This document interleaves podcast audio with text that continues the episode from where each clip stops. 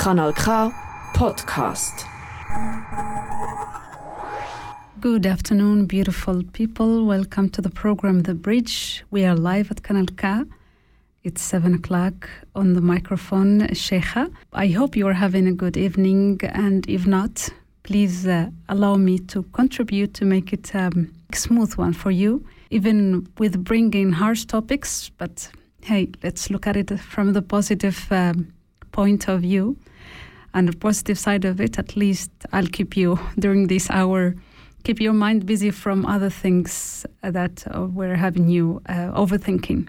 So uh, I hope you enjoy with me during this hour, and please don't forget to reach out to me via Instagram at the Bridge the Project together, or at Kanal K. So today we will have very good music and very good topics also. I hope you enjoy.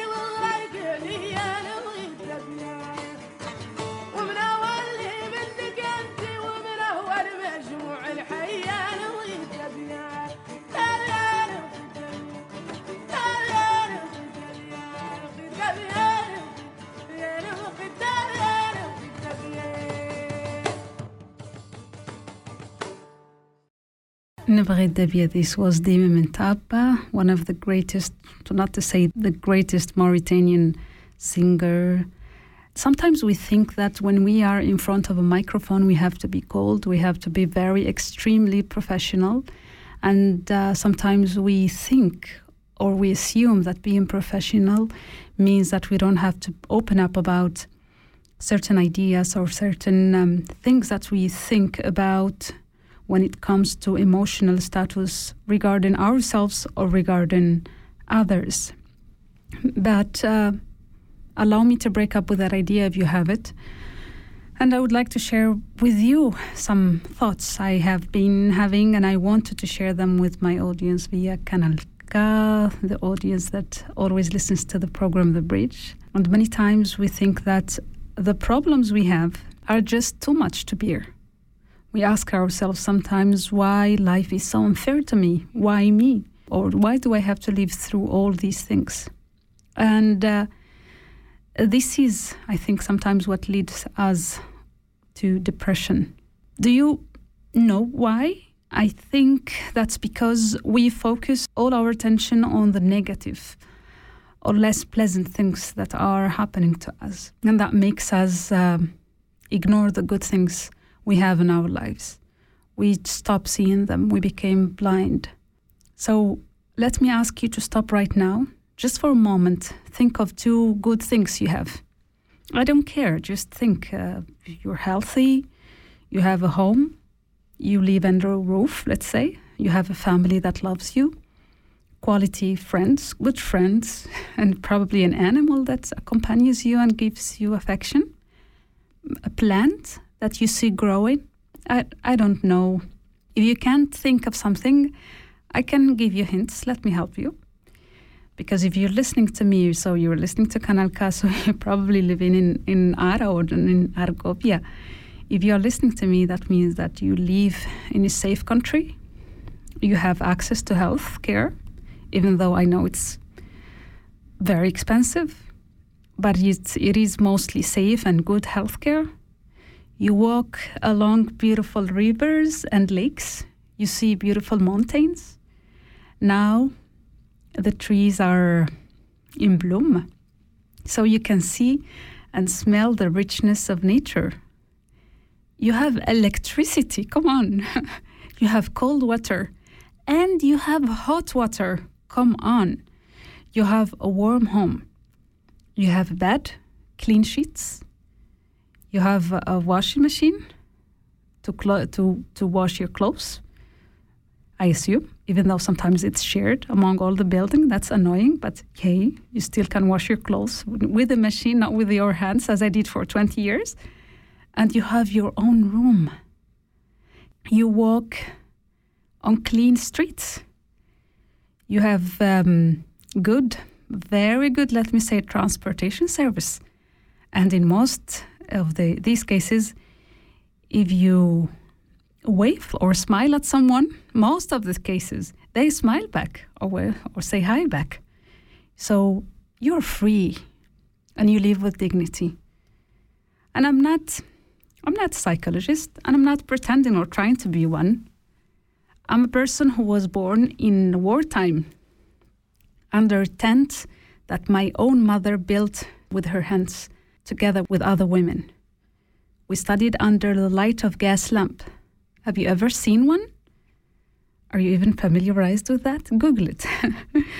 that same lamp, gas lamp, was sometimes the only one we had for the whole house, for the whole family. And that meant that whomever goes to the kitchen, they, they will they take it. Or whomever goes outside, they take it. So that means that in the meanwhile, the rest of us, we were left in darkness. and um, in my childhood, I remember we were, we would all accompany my mother with empty bottles uh, to bring uh, water because we didn't have um, drinkable water. Sometimes we stayed for days without water and we shared, we learned how to share water with our neighbors. There, at the refugee camps, we didn't even had time to get rest life was chasing us in all the ways possible you can even imagine. But we were playing with it. We are still, and my people still in the refugee camps, and many other people in other places of the world who would di- die and do whatever to just be in your situation right now with all the bad things that you have in your mind, you, the sad things you have, there are millions of people who wish to have the good things you have in your life.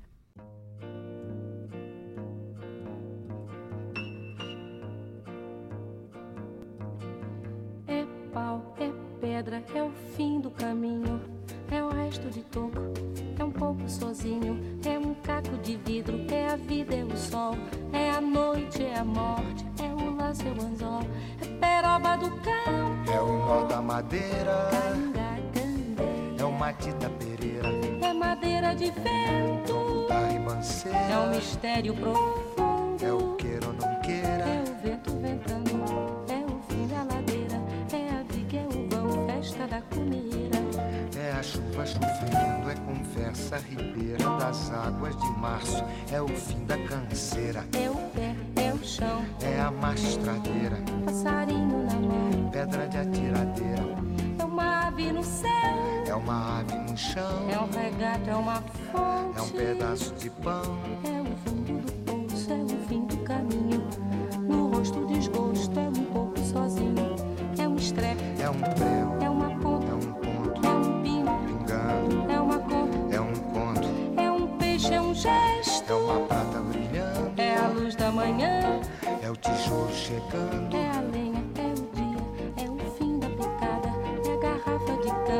estilhaço na estrada. É o projeto da casa, é o corpo na cama, é o carro enguiçado, é a lama, é a lama, É um passo, é uma ponte, é um sapo, é uma rã é um resto de mato na luz. da manhã. São as águas de março fechando o verão, é a promessa de vida no teu coração.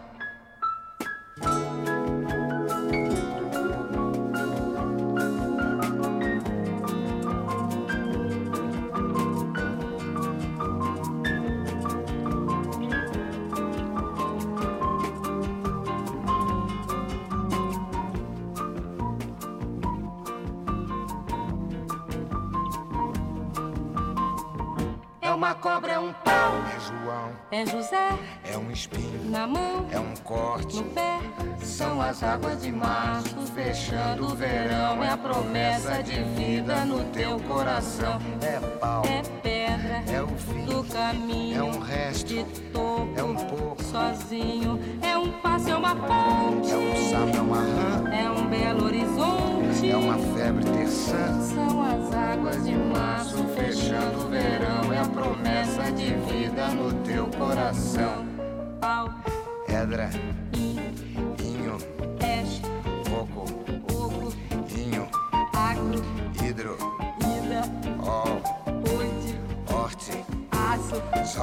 As águas de março fechando o verão, é a promessa de vida no teu coração.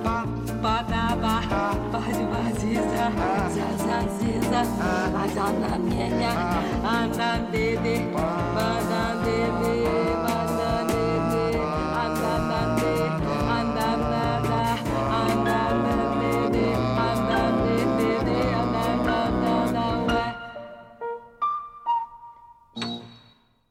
Elis Tanguy and Tom Jobim Aguas do Março from 1974.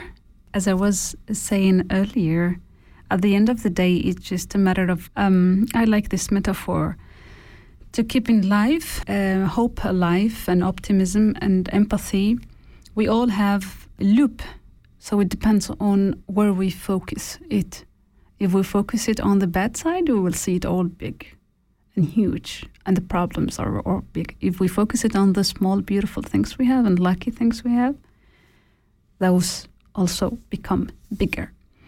And one of the things also I wanted to mention and ask that if you have a red passport, like a red, red passport, if it's clear, which is Swiss, or darker a little bit, which is it could be from any of the European um, Union countries, or you have if you ha- have any other passport, then you're a lucky person because there are other people in the world who are called the stateless.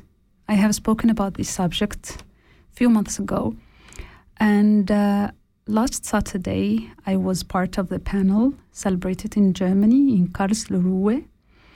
Uh, organized by Apatrid Network, which I recommend you to Google and look for the job they do. And there we spoke about statelessness. We spoke about stories of stateless people, and I was so surprised that, for example, did you know that tens of thousands of people who were born in Germany, live in Germany, studied, worked, they have everything in Germany, they are still considered stateless by this country because they don't recognize them as citizens. So if you have a nationality, maybe you are lucky and you still don't know that. So maybe that's a different reason for you to be happy for, even though we will speak about that, whether it's you own it or it owns you.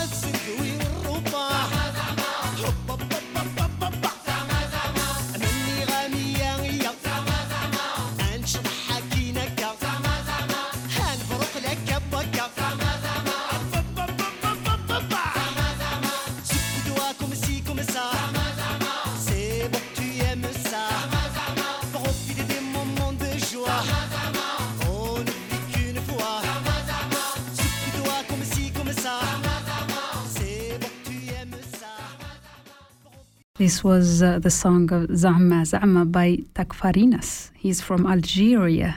He's uh, from the Kabila in the north. They live in the north of Algeria, and uh, they call them the origins of the land before they got invaded by the Arabs. I think sometimes the story, uh, the history repeats itself. And um, what is statelessness. Have you ever heard about it? Do you know do you know someone who is stateless in your life? Um, first, let me um, introduce you to my own experience with statelessness. Back in 2008, um, no, 2007, I arrived to Spain and I was trying to uh, fix my documents because I needed my papers, because I needed to continue my career, to continue studying, and to get to work because I needed to help my family in the refugee camps.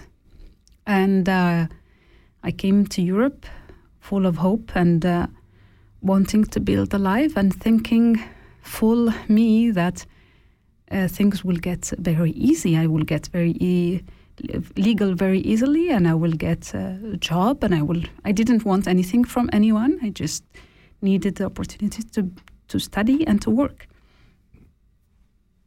So I was applying to documents from place to another, and I used to get rejected again and again and again. And one of the times, the, there was um, an opportunity to apply that we were told, and we went to apply to it also. And uh, I tried that also because I was knocking on all the doors.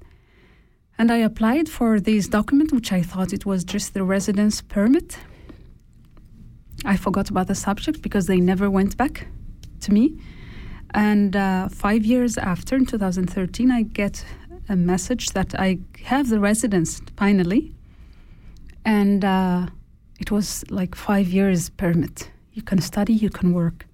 I was so happy. And then it says there, you are up, you are you recognize that you are apatrida, apatrid. You are stateless.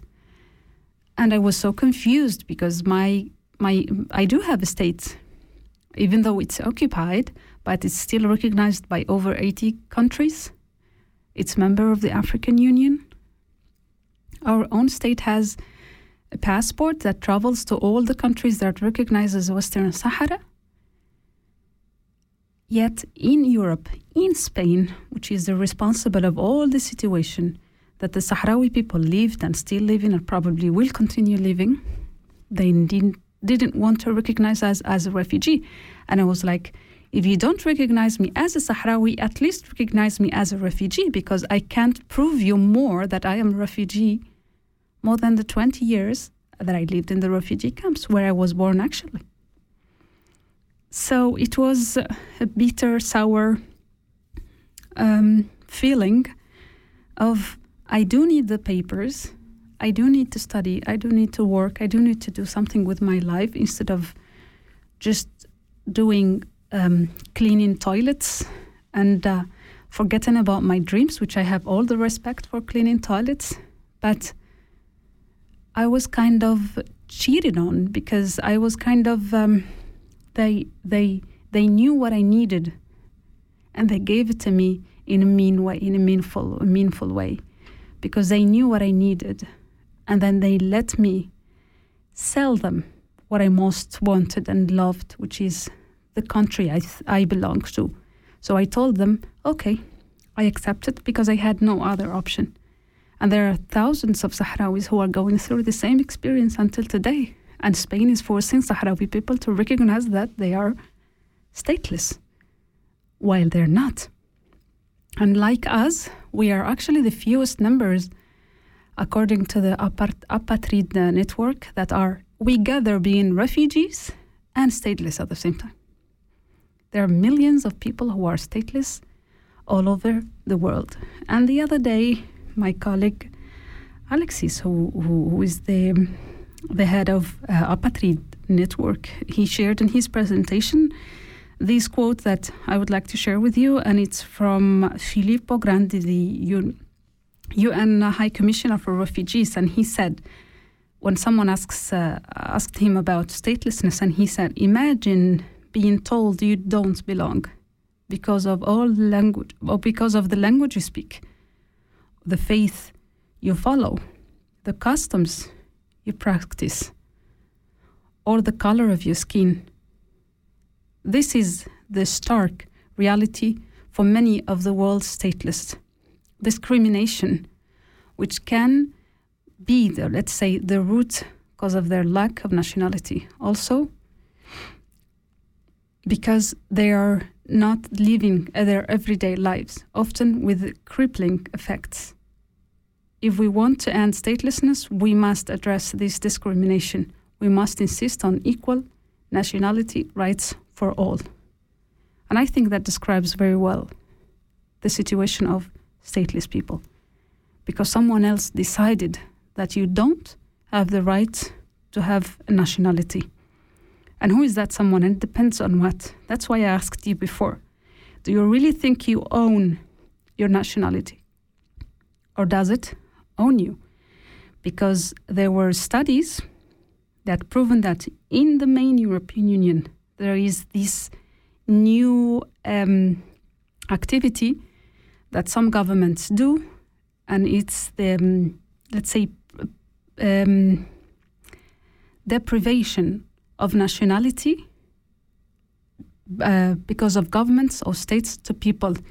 I don't. I'm not going to enter into the reason why, but that means that as long as you think that you own this nationality, there might be someone thinking that you don't deserve it for X reasons. There is also other cases, which are the fewest, of people who feel that they don't want to belong anymore to a certain nationality because they are not happy with the actions their governments do. For example, there are, I have been told that there are numbers of uh, U.S. citizens that they are quitting their U.S. citizenship mm, just to become um, stateless people. So there are millions all over the world, and for me, statelessness is the unpolitical will to solve the situation of a human being. Because of Christine, the colleague I was speaking with, together with in, during the panel on Saturday in Karlsruhe, being born in Germany and raised in Germany and speaking German just because of her background, just because of probably having a black skin. That's a reason why she's continue being stateless, and that's unfair. And if you look for the statelessness and the stories behind it, it's all about injustices.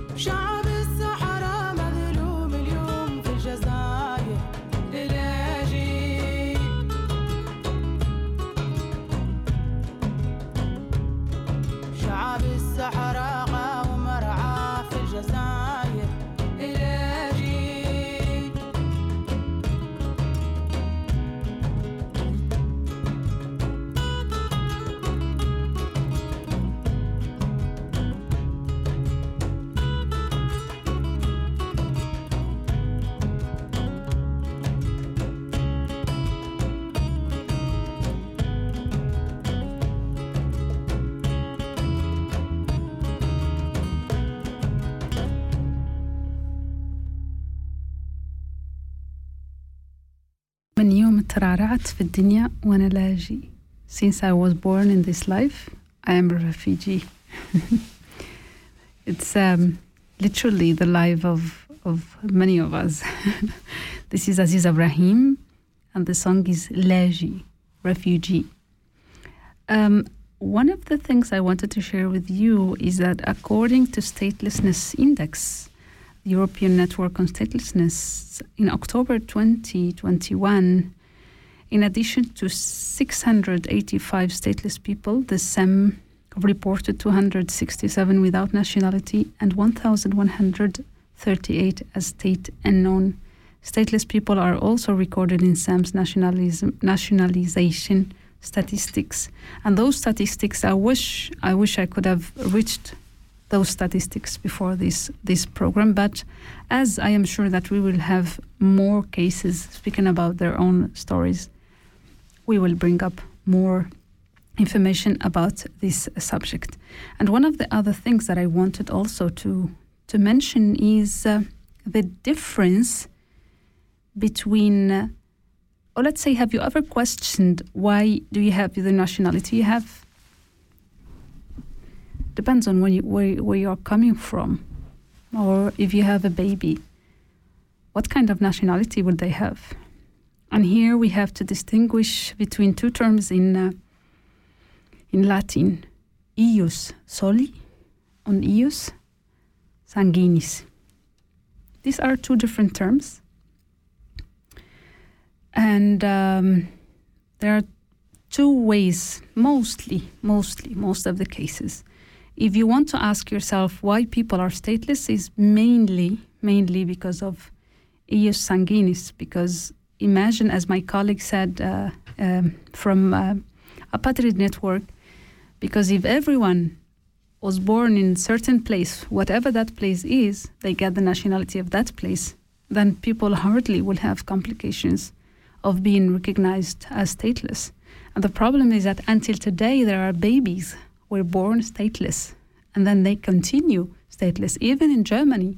And as I mentioned, there are three generations of people born in Germany and they are stateless. And in the Universal Declaration of Human Rights, one of the main rights is the right to nationality, the right to a citizenship.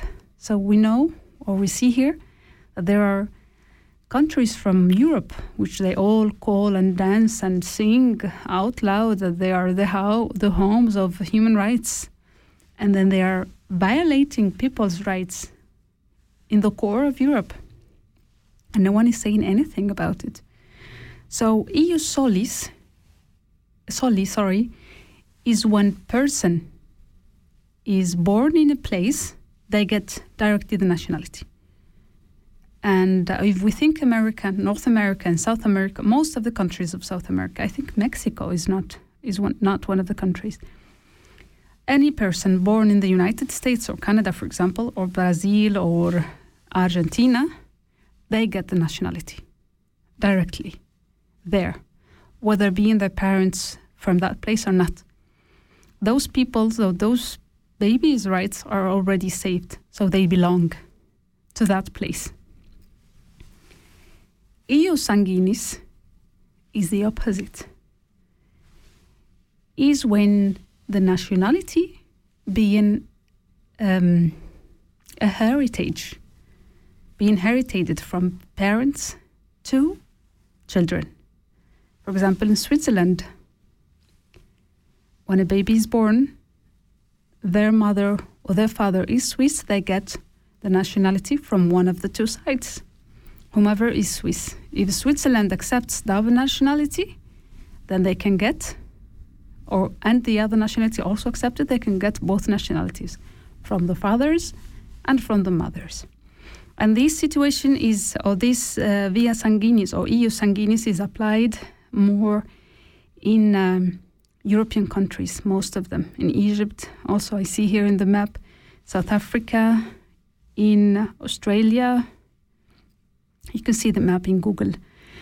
So there are certain cases in which even applying ius sanguinis, and you will get surprised here, it doesn't allow one of the parents to give the nationality to the baby.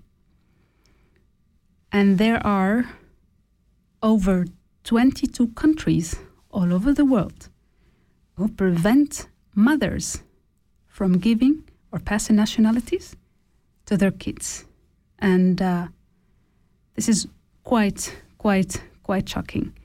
And let's uh, talk about this subject after another break of music. And that's Feiruz. Kifak Inta. How are you?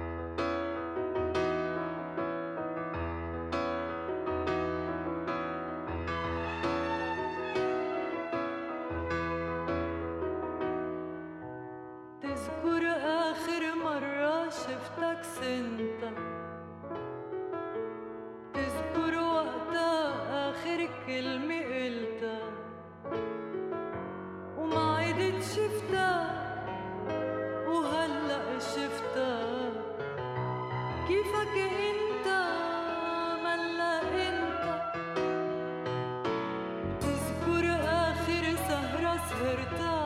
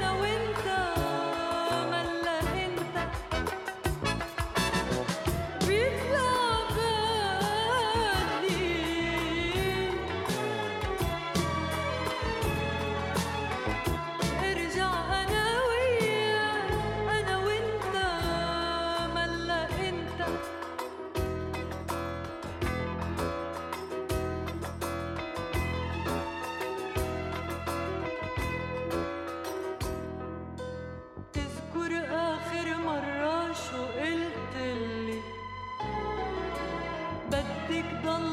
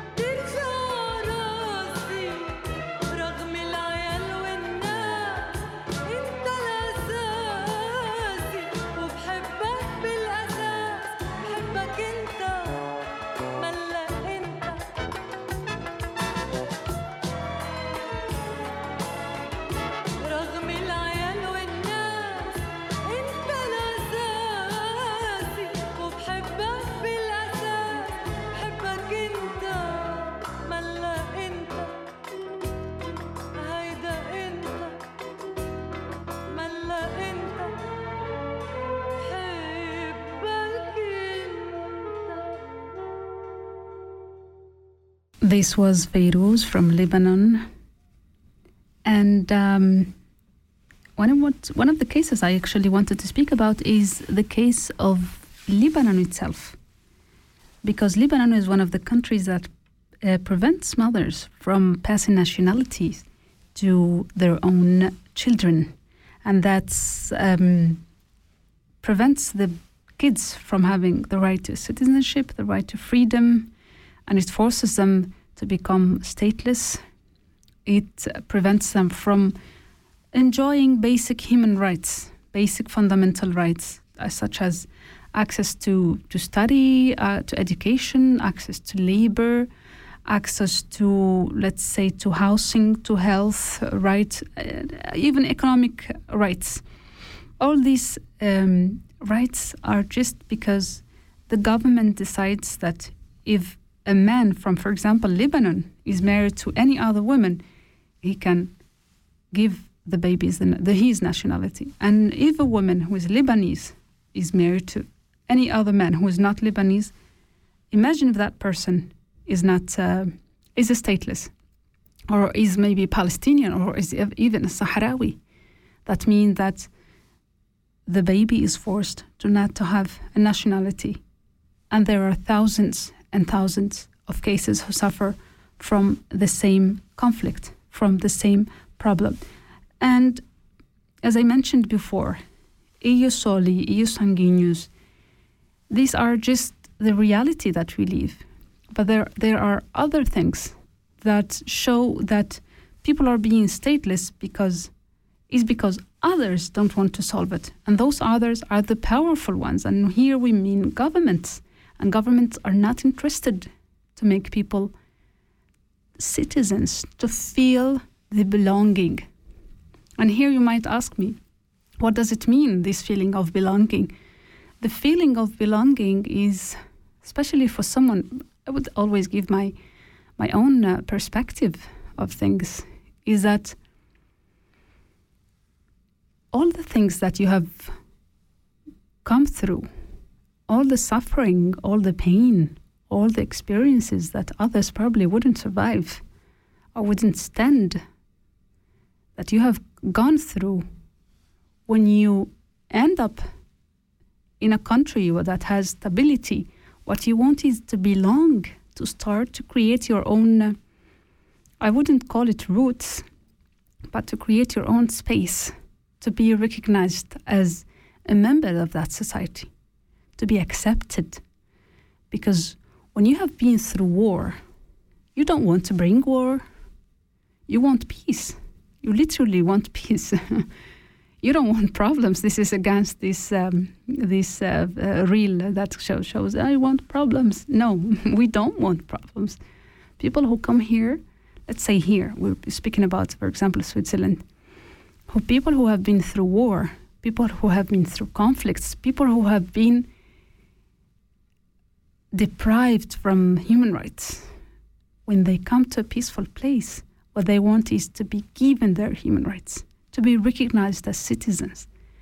And you will get surprised by how much, I always say it, love, attention, care these people are capable of giving back you will literally get very surprised. So just try it. Try to accept these people. Try to understand them. Try to make make it a home for them. And here I bring you this beautiful song I love from also Wadi Asafi from Lebanon. And it's uh, Home. Oh, Home.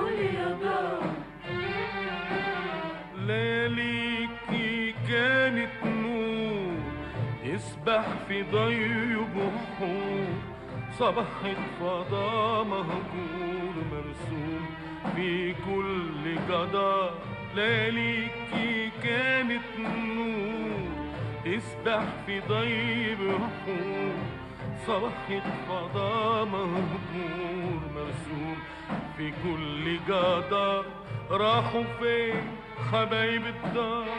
فين فين فين فين؟ قول يا دار.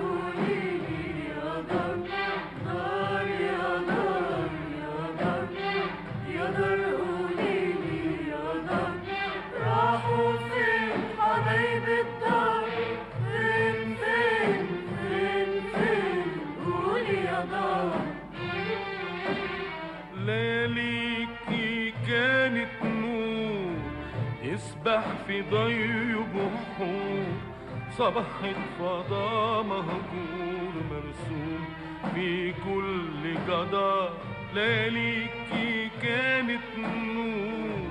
يسبح في ضي بحور صبحت فضاء مهجور مرسوم في كل جدار راحوا فين حبايب الدار؟ فين فين فين فين؟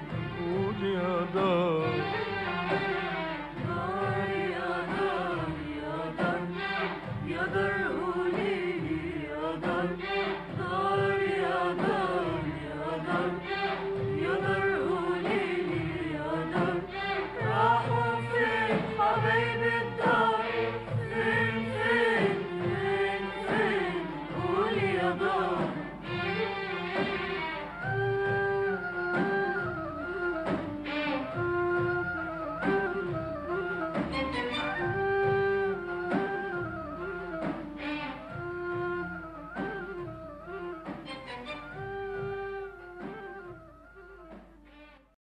يا دار راحوا فين حبايب الدار um, I would like to share with you a practice that United Nations used to do and if it was properly used things would have probably changed because as I mentioned before on Saturday I was in a panel together with other members of um, uh, Apatrid Network presenting our cases of stateless people, we all agreed that there are governments who are capable of making people stateless, but they're not held accountable.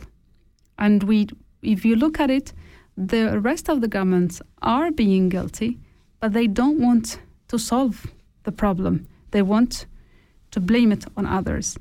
And one of the things that I, I, I would like to share with you is the Universal Periodic Review, which is UPR. And this is a mechanism of the United Nations Human Rights Council here in Geneva, where the human rights situation of each member state is uh, periodically assessed and discussed by other member states. The thing is that there are situations that are forgotten, such as the stateless people.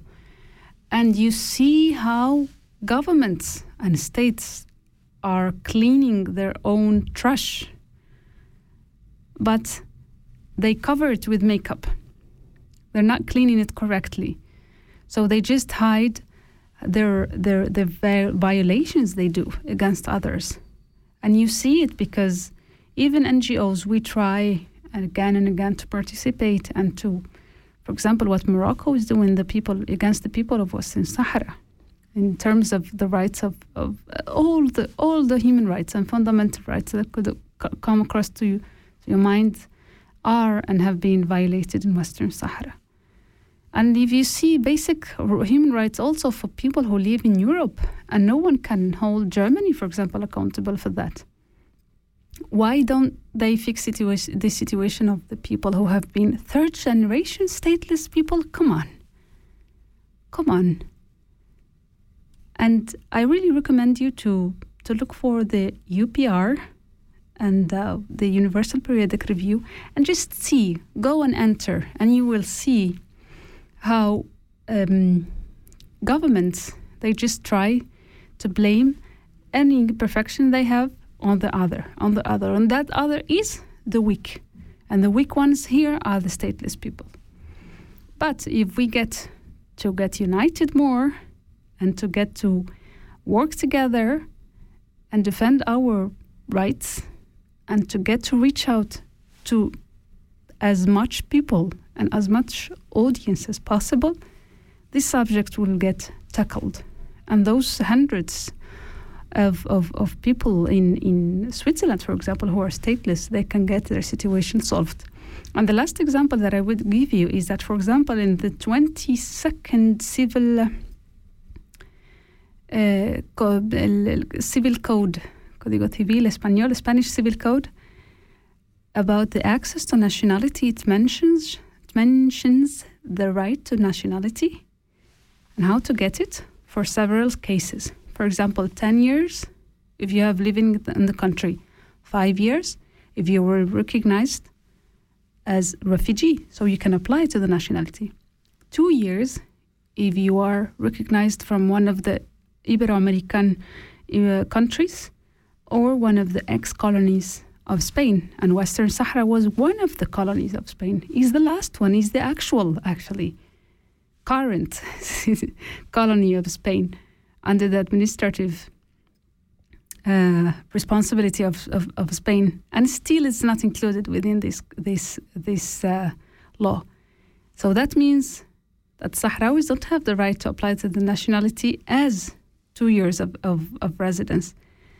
The pro- the problem and the surprise is that people who are stateless they don't know how many years or under which law or which uh, category they have to apply whether as a refugees? No. Or do they do they have just to be as 10 years resident permit? Lots of questions. And lots lots of work to do. But it's just as i mentioned at the very beginning it's a matter of hope. It's a matter of believing that we will reach out to the truth and to our human rights all together. It's not that you have obtained all your rights and you are lucky, and that's good for you, that you have to forget about the others. And uh, 7:57, I can't believe it. Time flies by so quickly. I wish you have a great, great evening, and please think about these subjects. Just see what you can do. I'm sure you have something between your hands to do. I wish you a great evening and bis nästa månad. The Bridge, Kanal K. And our microphone, Sheikha. Tschüss. Das ist ein Kanal K Podcast gsi. Jederzeit zum Nachhören auf kanalk.ch oder auf deinem Podcast App.